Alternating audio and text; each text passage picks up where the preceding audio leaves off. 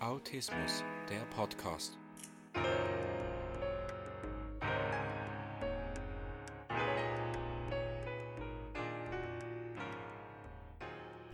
Herzlich willkommen zum Autismus Podcast.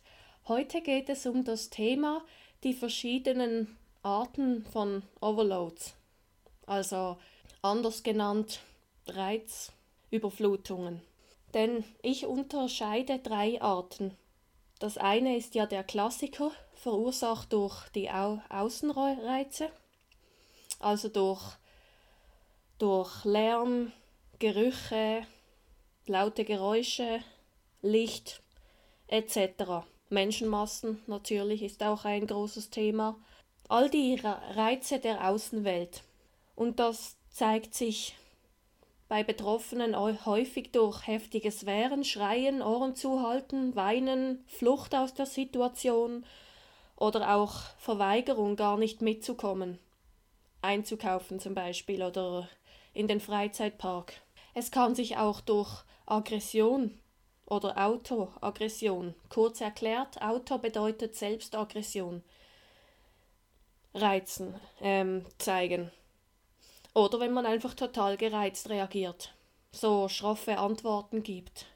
Dann gibt es noch innere Reize, also innere, die sich im Kopf befinden, durch Sorgen und Gedanken, die einen dazu noch im Alltag beschäftigen und Pläne, weil ja sehr viele Menschen mit Autismus, besonders die Asperger, auch vorausplanen alles geplant haben müssen, wie geht welche Situation und wie geht was weiter.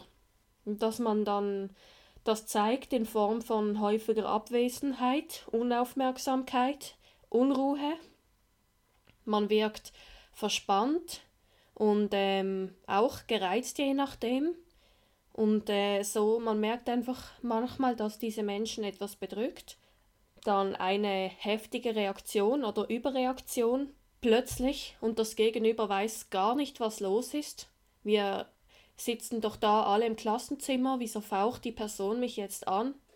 Ich habe doch gar nichts Ungewöhnliches gesagt. Und die dritte Form, die ich noch unterscheide, ist Stress und Hektik, also hektisches Reden, hektisches Bewegen, dass es dann auch schnell zu viel wird. Wenn man auch zu viel möchte, zu viel erreichen möchte, zu hohe Ziele steckt. Entweder wenn man sich selber stresst oder seine Familie, Mitmenschen. Das und das müssen wir erreichen, muss ich erreichen, sonst geht die Welt für mich unter. Sonst bin ich tief traurig und deprimiert oder ich werde sauer. Und das zeigt sich auch durch die hektische Sprache, durch schnelles Wütendwerden, je nachdem, durch auch durch Blockaden, dass plötzlich gar nichts mehr geht oder dass man total ausflippt.